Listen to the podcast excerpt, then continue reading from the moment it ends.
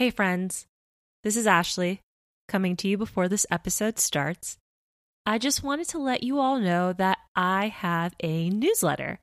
It's also called Boss Barista, and you can find all of our episodes along with full transcripts and articles about each episode at the newsletter. So go to bossbarista.substack.com and all of this stuff will just end up in your email. It's kind of like magic. So again, bossbarista.substack.com to find all of these episodes along with additional content. Thanks for listening and on to the show. Hey, friends, welcome to Boss Barista, the podcast about workplace equity and employee empowerment in coffee and beyond. I'm Ashley Rodriguez. If you've been with Boss Barista for a long time, you've heard me talk about today's guest, Karla Boza of Finca San Antonio Amatepec. She's a third generation coffee farmer who works in El Salvador and who I met by chance. We happened to sit next to each other at a coffee conference a couple of years ago. Karla's coffee story is also one of chance. After being told that her father's coffee wasn't good enough to sell as specialty, specialty coffee often garnering much more money than commodity coffee, she happened to be in an event and sit next to a coffee taster who had tasted her family's coffee and said that the coffee was excellent. This comment put her on a path to discover that the buyer that they'd been working with had been marketing their family farm entirely differently than they had been led to believe, using her father's image to sell their coffee as a single origin offering. Now she's working on a master's degree to uncover how farmers can enter the specialty market and understand the value of their coffee. I first interviewed Karla in July of 2019, and this episode almost picks up right where we left off in our first discussion. You don't need to listen to that first episode to understand what we're talking about, but it's helpful. In this episode, we talk about the granular effects of climate change on coffee farms and ask big questions like what makes a coffee special?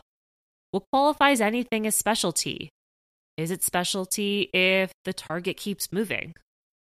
A lot this and more in this episode. Here's Karla.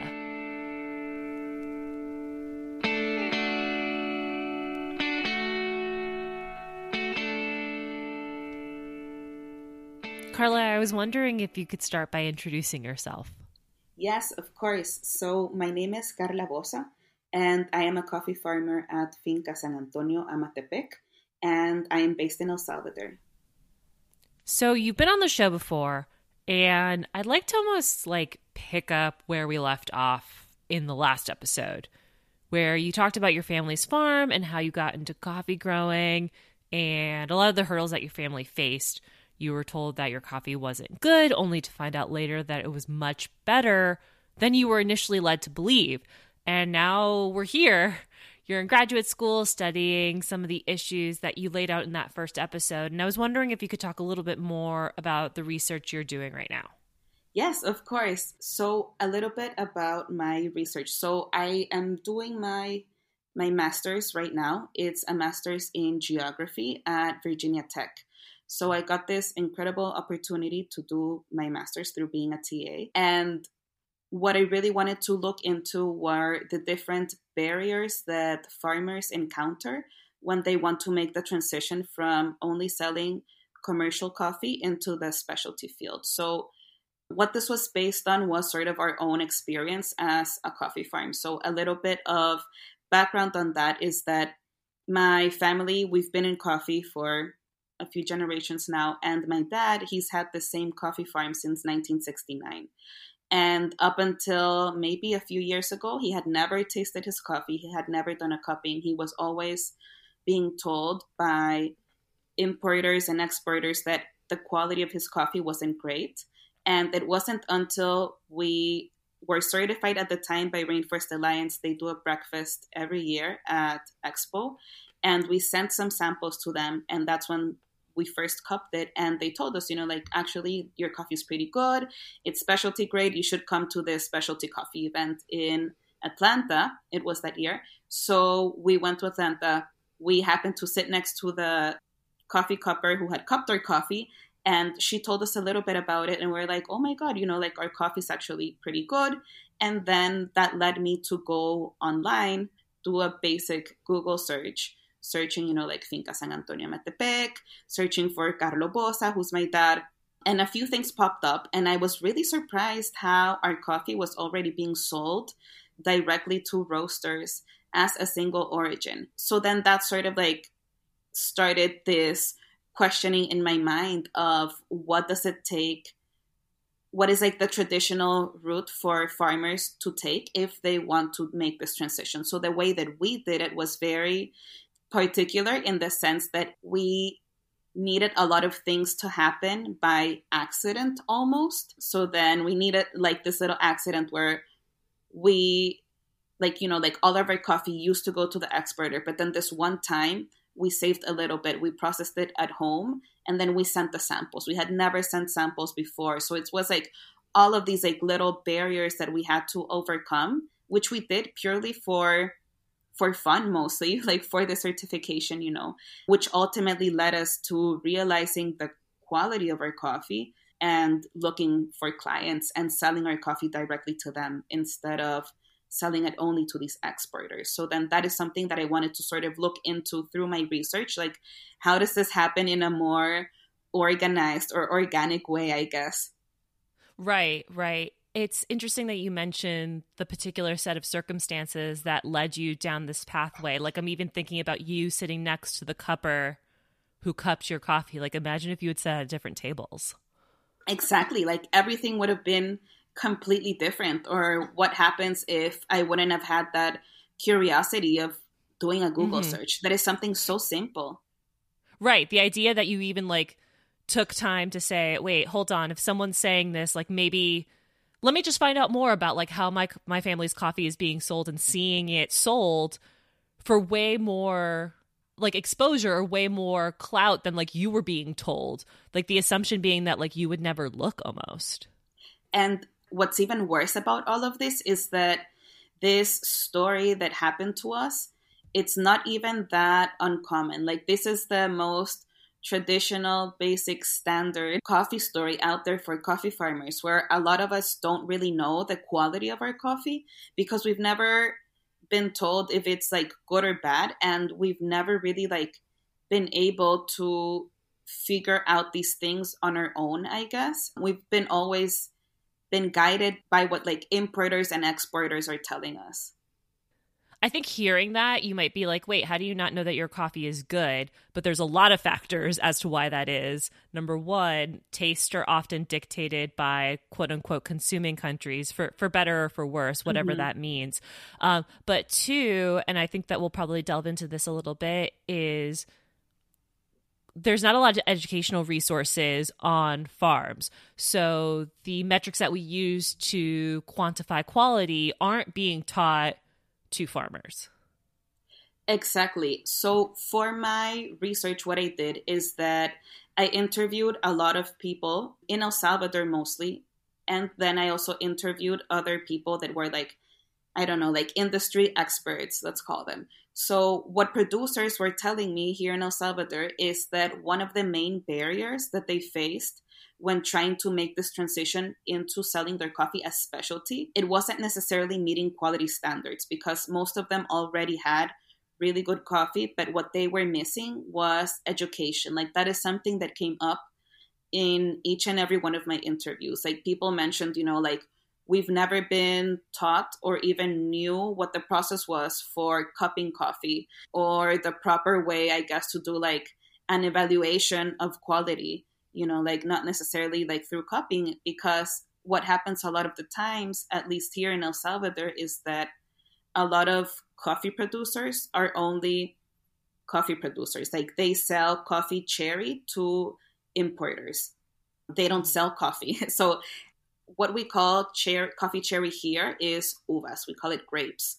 So a lot of coffee producers will describe themselves as uveros, meaning that they sell only the coffee cherry. So what happens and what this looks like on the farm level is that a truck from the importer, your choice, you know, like will come to your farm and will collect all of these sacks full of coffee cherries. So then at this point, we are selling fruit. We are not necessarily selling coffee seeds, you know. So then the fact of it even like being converted into coffee seeds, like that is a whole process that many of us do not have access to. Like even to this day, we do not have our own mill and we need to rely on a processing partner that will do all of the coffee processing for us and then we can finally extract the coffee seed and be able to do like a proper cupping so then there are all of these limitations and most of it comes from this process you know like we don't have the facilities or even the the know-how of how to even dry our coffee basically for us to be able to obtain the seed and then ultimately do a cupping it's interesting that you mentioned the way that coffee is often purchased or almost in a way like just like picked up in a in a truck because so much of specialty coffee as we were talking about before is based on quality. Exactly. We base so much of how we determine prices, how we sell coffee on the market on quality, but then on the other end of it, on the producing end, we don't seem to make any sort of investment into assessing quality in a way that's transparent for producers. So, like you were saying, a car or a truck comes in, picks up these sacks of of of what they're calling grapes, but there's no talk about like, is this good? Like, do you know? Like, how do we talk about quality? So I wonder, like, how do we start to bridge that disconnect? I know that you were saying education is one of the ways. Mm-hmm. Did your research uncover any other things that you think are worth talking about or highlighting? The reason that I mentioned education like over and over again is because this was the one thing that kept popping up in like all of the interviews. Like all of the producers said that they were a bit clueless as to, you know, like, okay, like we have our our coffee, but how do we know if it's good, if it's bad? How can we improve quality if it's not at its best, or even if we want to make it better, you know? So I think that at least when it comes to El Salvador, something that is key to me at least is that we have a proper institute of coffee. It's called like the Coffee Council of El Salvador. And this coffee council is lies under the I guess, like oversight of the Ministry of Agriculture. So it's a government branch that deals with like everything related to coffee. So then mm-hmm. you would imagine that a coffee institute led by the government in a producing country would provide these educational opportunities for producers. But the fact is that we only have classes for baristas, for roasters, for cupping, and for brewing, I believe. But there is no courses and classes on processing and how to do like good management practices that are like beneficial for your coffee plants. We lack that knowledge that caters specifically and solely like to producers. So then that to me is just unacceptable and it's just incredible that, that you know like we've gotten this far and like we still don't provide these classes that are so necessary for coffee because I think that, you know, like El Salvador used to be like such a big coffee producing country, like back in the day. Right now, our numbers have gone way down, and what we have been, I guess, like pointing towards is not necessarily quantity, but quality. But we can't have quality if we are not giving producers the educational insights of how to get there and how to even like market their coffee, uh, how to taste their coffee and evaluate the coffee themselves.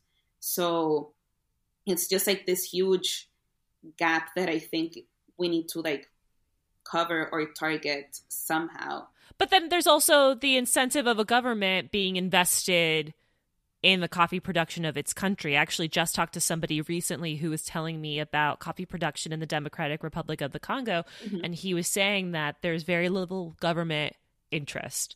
And that has severely affected their ability to import and export coffee. Mm-hmm. So, like we see that. We see that government government buy-in is really important. So, you're right. It should be from the government. Yeah, it should be and you know, the thing is that in El Salvador because of this strong history that we have associated with coffee, there is even this institute that is dedicated solely to this and we also have so many laws and regulations that limit the way that we talk about coffee and even like market our coffee and sell our coffee in in so many ways. So for example one of these limitations that also came up during the interviews was that when it comes to coffee you need to be certified. You need to have like a certification for everything in El Salvador. So then you need to be certified and you need to have like government approval to be a coffee farmer, to be a coffee roaster, to be a coffee importer, to be a coffee exporter, to be a coffee processing facility. So then you need permits for all of these things that, as far as I know, you do not need if you are dealing or growing like corn or beans or other things. So then that puts a lot of limitations because, for example, and I think that this is something that we had talked about previously in our other call, but like we were trying to sell our coffee directly to a local roaster and you know, they were like an entrepreneur, a small business, they were just getting started. They didn't necessarily have all of the permits stating that they could officially be a roaster, but they had all of the equipment and everything. And it was so hard for us to be able to sell them that coffee because since they were not roasters, they couldn't legally buy coffee from us. We had to ultimately end up selling it to like someone else who would sell it to them. So then it was just this huge mess. And in between all of that, you know, like everyone wants to make a profit out of all of these right. transactions. So then instead of it being direct as we wanted it to be, which would have benefited the small roaster and it would have benefited us, we couldn't do it that way so it does have like its pros and cons of having these institutions built but at the same time i think like if you don't keep up with like new market trends and with things that are happening like now these institutions can become something that like push you back. So another example is that and i was talking with a barista about this this year, we did not send anyone to the World Barista Championship because we didn't even have our national competitions.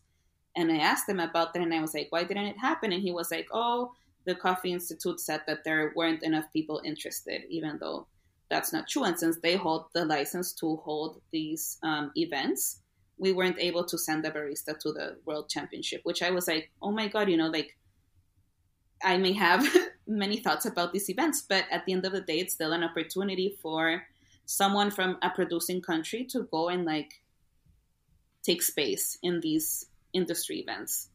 Right, especially this year where there were no people from producing countries in the top six. I know, I know. Just for people who maybe don't know what, what we're talking about, we were talking about the World Barista Championships that just happened in Melbourne maybe like a couple of weeks ago when we're recording and there are people from like all over the world that go from from a lot of countries. This year the top 6 competitors all really strong all really great people but none of them were from producing countries which was which was noticeable which was stark. So to even hear you to say like we weren't even able to send someone from El Salvador um, is kind of heartbreaking I know, and you know, like I know that baristas locally, that is something that they do look up for. We had a like a world champion barista here from El Salvador that was I don't know, I want to say like 10 years ago or something like that. So, you know, like there is that precedent like still locally in the country of like we want to send people over there, you know, so they compete and then maybe they win again or they like rank really well. I don't know. I want to talk a little bit about the idea of quality just because it's something that we've talked a lot about when it comes to education mm-hmm. and how we seem to prize quality on one end of the spectrum but don't seem to invest in assessing quality on the other but at the same time and this is something that you've mentioned in the past it feels like quality is often a moving target where at one point as a farmer you were told the goal is to grow specialty coffee. Like the goal is to grow coffee that scores above an 80, which is you know 80 out of 100 this is how coffee is generally assessed on this point system. And then a couple of years later you might be told something totally different like oh it's actually like has to be like an 84 coffee or it has to be this. And i was wondering if you could talk a little bit about what what that's meant for you and how the definition of specialty has kind of affected you personally Yes. So, yeah, I know that's is, a big question. I was like, no. oh, we're, we're getting into it. yeah, no, and this is something that I have many, many opinions on as well. But basically, when, you know, like we started getting involved in the coffee industry, technically the term was like, okay, 80 plus out of the 100 point system, that's specialty coffee, right? So, right. and what year was this? Um, so this was when, whenever SCA Expo in Atlanta happened. And so this would have been, I think, 2015. I think. Yeah, either like 15 or 16, like either of those. So it was yes, a few years ago, but it's not that long ago. No, it's not that long know? ago. Like it's like it's pretty recent, basically. And we were, you know, like 80 plus, like that was the mark, and we were like, okay, this is doable. We can do this within like the environment that we're in because something that we're very conscious about at our farm is that where we are is what we have, you know. So then to give you some insight of what this looks like, we are an urban farm basically located in San Salvador. So the area where it's located in, if anyone wants to like look into this a little bit more, it's called San Marcos. And just to give you an idea of this, where I live, where I'm taking this call right now from, it's maybe like considered the outskirts of San Salvador, the city, right? The capital of the country. And it takes me around 15 to 20 minutes if there is traffic to get to the gates of the farm in San Marcos. So it's like really close by.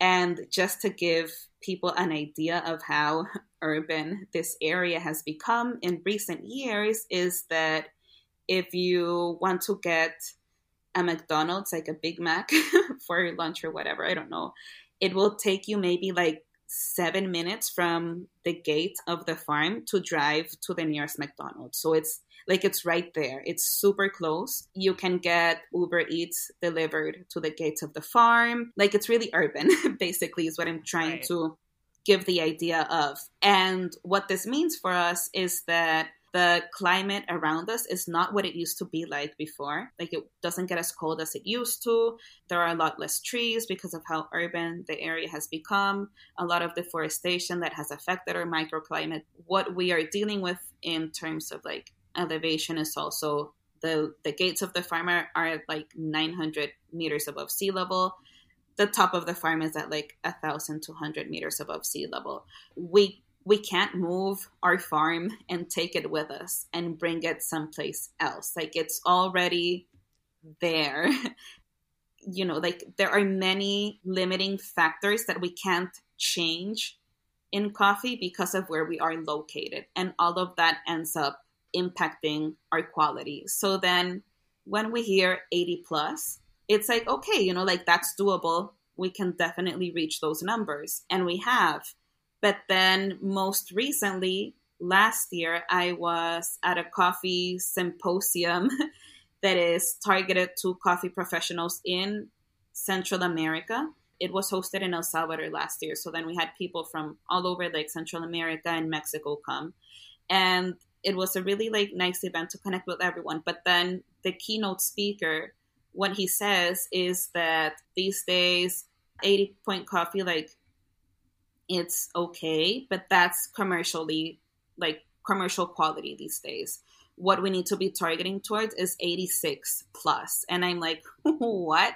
You know, like that is a six point difference. Like that is massive in case people aren't like who are listening aren't as familiar with like coffee scoring, you know, like a six point difference, that's like wild. Yeah, let's give people some context for this. We're talking about this like 20 point differential, like between 80 and 100, but coffees do not score in the 90s. I mean, some do, some very rare coffees do. So we're really talking about a 10 point differential in terms of yeah. most of the coffee that you're drinking. So six points between 80 and 86 is monumental. Exactly. So, you know, I was like, oh my God, like freaking out. And I was like, what does this mean? And of course, I was already thinking of like all of the issues that come up with changing it from 80 to 86. Like, that's wild. Then, you know, a part of me was like, okay, like this guy he doesn't really know what he's talking about and I, I just decided to ignore him but then a few months after that there was an importer that works directly with a lot of like well-known roasters and they came up with this report where they asked roasters about their perceptions of quality and what it means to them and all of these things and in their findings they published that there are three areas for specialty coffee, basically. So then there are the 80 to 84 mark. And that coffee is called like commercial specialty or something like that. They decided to call it. And I was like, oh my God, you know, like maybe that guy from the coffee symposium was right. And then they talked about the actual new specialty grade, which is 86 plus. And I'm like, oh my God. But then I was like, wait a minute what's up with like 85? They skipped it. And what they said was that 85 point coffee is like this gray area that no one really is interested in because it's too low and it's not good enough. So I was they basically said like you're better off selling 84 point coffee than 85 because 85 is just like close but not good enough to the 86 like the new specialty mark and that was just wild so i was like okay you know like it's like there's roasters out there with this mentality and it's been repeated enough times for it to actually become like the new normative and to be published and to become right. like accepted right and i think something that you mentioned and i want to talk a little bit about this too is that coffee farming depends so much on climate it depends so much on the microclimate of your farm. It depends on rain patterns. It depends on terroir. It depends on all these growing factors around you. And the climate is changing. Like, we all know this. Yes. And it seems bizarre that we're expecting higher and higher standards for a worsening climate.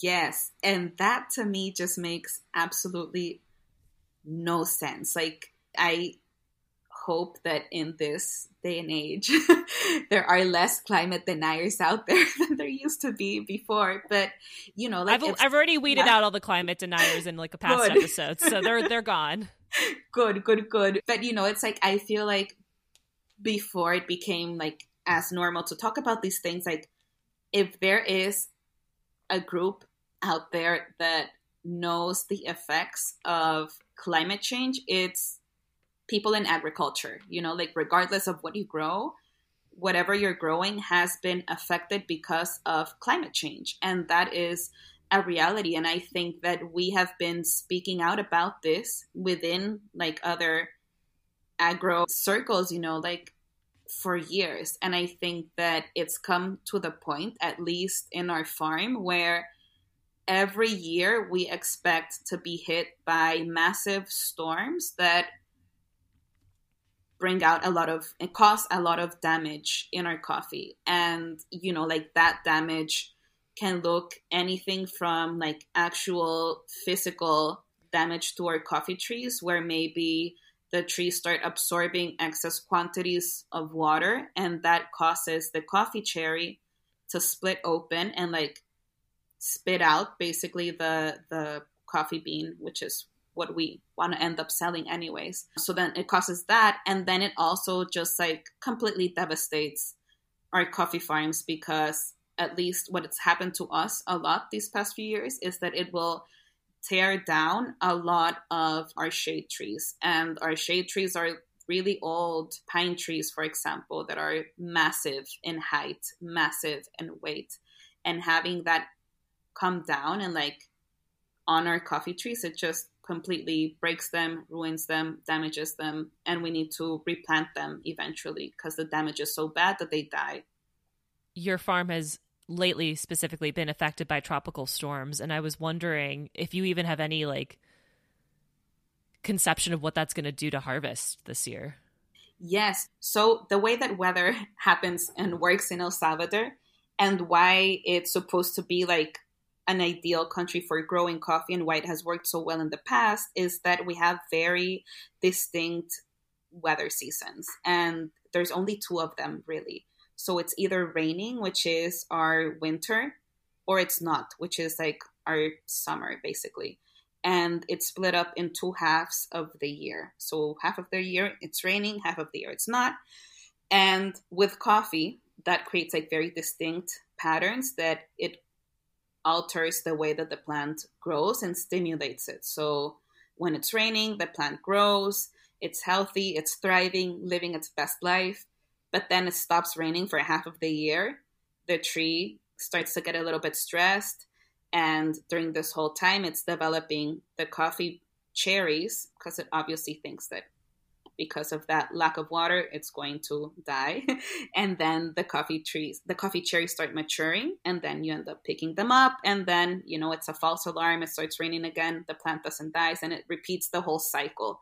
During the months of like November to March is when it stops raining, when we harvest our coffee. But what happened last year was that during the harvest, it rained during December. And what that meant is that it alerted the plants during December and it said, like, oh, you know, like the rain is coming. You need to start creating coffee flowers to restart that whole process. So then it altered that in that a lot of our trees thought that winter was coming and we had like a beautiful coffee flowering and you know like it was nice because it happened well, but it was devastating because it happened during December. So then we were still harvesting our coffee. We had coffee flowers going on, which never happens and never should happen. And that was really destructive for the whole cycle of our coffee. So then, right now, even though it's still raining and raining and we're still in our winter, we have coffee cherries that are already red and mature and ready to be harvested, even though maybe I want to say like 85% of our coffee trees and our coffee cherries are still green and they won't be ready to harvest until maybe like a month from now. So then that is super damaging because it just alters the whole cycle of all of these trees. And that ends up, you know, like affecting your costs ultimately because you need to pull people from doing their day-to-day activities in the farm and into coffee harvesting. And they need to like pick and choose these coffee cherries that are in between the whole farm and that could even be in between the same coffee plant. So then we do have some plants that had some flowerings in december that cherry is now ready but then they also flowered later like a few months later. So then they have those cherries that are still green that are following like the natural like normal cycle of coffee. So then it just alters everything. When you say that the plants are flowering does mm-hmm. that what is that what does that mean that the cherries aren't ripening? I just want to make sure i'm clear on that. Yes. So what happens is that at the beginning of the year let's say like around april or something like that we usually have a very strong rainfall. And that strong rainfall rainfall it indicates to the plant like okay you know the winter is here and the rainy season is here and it's time to grow and expand. So then if you get like certain amount of millimeters of rainfall it tells the plant okay it's time to like put out the flowers. And mm-hmm. maybe like a week after that initial rainfall you will have the coffee blossoms come up. And that starts you know like the whole coffee cycle. Once they shrivel up you will see that like in between there's this like little seed and it will just start growing and growing and growing and plumping up ultimately becoming a coffee cherry for you to harvest. Wow that's wild. It's wild to think that there's so much disruption to Yeah. these patterns that you really depend on because like you were saying it's not just about the plants even though obviously the plants are heavily affected but it's also like the way that you're able to plan your labor Exactly. So it just alters the cycle because before the weather was more predictable and the coffee cycle it's very like set in stone and at least it used to be and like dictated specifically by the rainfall. So then back in the day you could have coffee professionals like agronomers who would be like they could estimate when you would be harvesting by from that initial initial flowering. So it's almost like I don't know, like the first thing that comes to mind is like having a child, you know, like if you go to a doctor, they'll tell you, like, oh, you will be in labor by like X day, nine months from now. It's the same for coffee. Like back in the day, that's how predictable it used to be based on that initial flowering. You would know, like, okay, X amount of days and weeks from now, I will be able to harvest this cherry because it will be mature.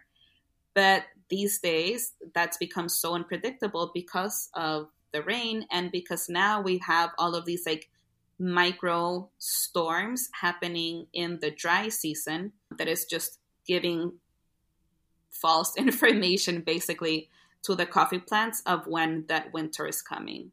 especially when we're talking about this idea of quality and the marker for quality constantly changing, it seems like there's a really big disconnect between understanding the realities of what's happening on coffee farms and the demands from the market. Yeah. I think that there is a huge disconnect. And honestly, I don't know what's the best way to tackle this. Yes, there's been this huge disconnect forever, basically. But I think that right now, the fact that the common discourse around pricing and compensating producers and all of these things revolves around specialty. Like, I don't know at what point specialty coffee became this savior for coffee farmers, where farmers were being told, you know, like if you create coffee that is 80 points and above, you won't have, you know, like economical problems. You'll be paid rightly for your labor, for your costs, for everything. But then suddenly we are changing all of these standards so quickly, and there is no way really for coffee farmers to adapt to all of these changes because it's just happening at a rate that is like too fast for us to even be able to replant coffees, you know, because Right. we also need to like take into account that for a coffee plant from seed up to a plant for it to be productive and have like a strong harvest, it's it can be anywhere from up to like 5 years, you know. So that is a lot of time. And if in 5 years we're already changing the standards from 80 points to 86 points, there is no way that we can keep up. Yeah, no, that totally makes sense. And I think that also speaks to the research that you're doing with your masters is that there's this bridge that we have not built that we seem to be completely okay with farmers kind of like stumbling into specialty. Mhm. Like there's even like I I feel like there must even be a narrative around I don't know if you've seen this, but this narrative around like roasters like discovering like a Mhm. farm or something like that and it's like this isn't this isn't right. like this isn't the way it should Exactly. be. And that's what I think is so like compelling and interesting about the work that you're doing is that like the bridge the br- we should be able to see the bridge and cross the bridge. Like we should be able to like even using the story of like your farm as an example is that like we have this idea that quality is like inherent and that we're going to discover these best quality coffees but like we're not like we're just not and we also are doing ourselves a disservice by moving the target of quality so often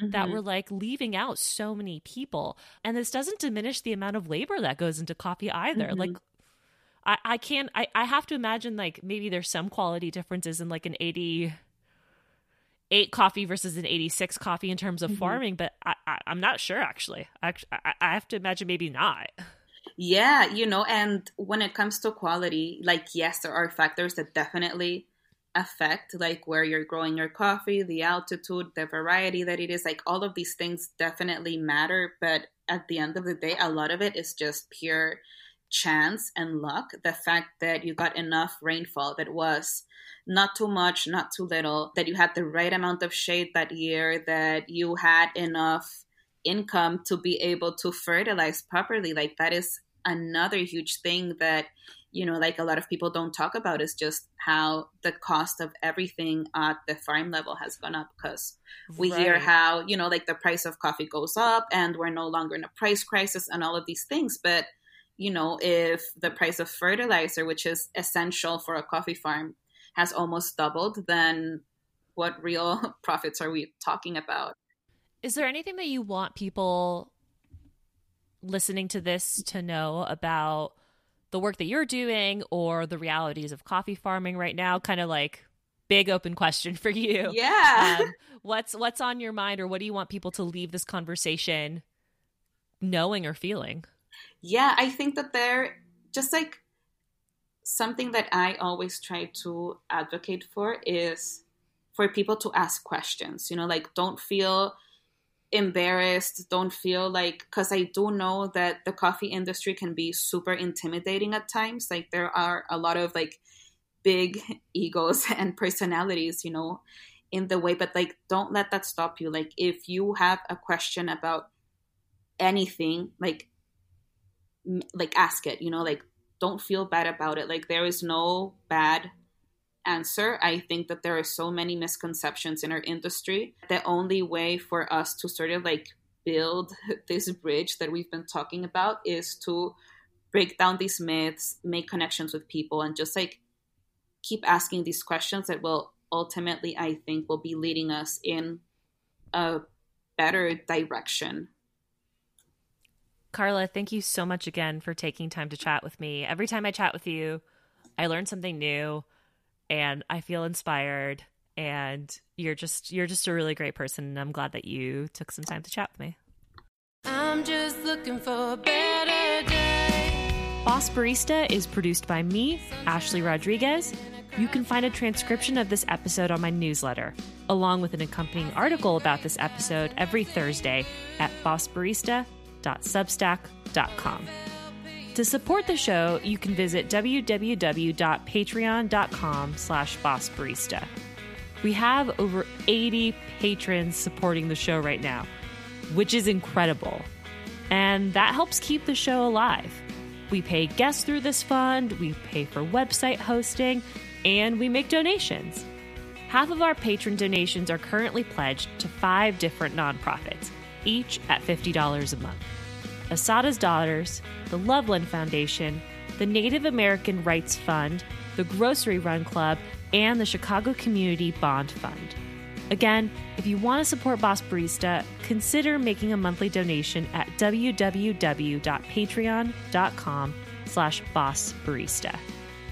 Another amazing way to support the show is to share this episode with just one person, a friend, someone who you think would learn something from this episode, anybody. Sharing on social media is also a huge help, along with giving us a five star review on Apple iTunes. As a small production, these things matter a lot. So if you can take a little time, share out some of your favorite quotes from this episode, and tag us, that would be amazing. We're at Boss Barista Podcast on Instagram and Boss underscore Barista on Twitter. You can also send me an email at bossbaristapodcast at gmail.com. Thank you so much for listening, and we'll see you next week.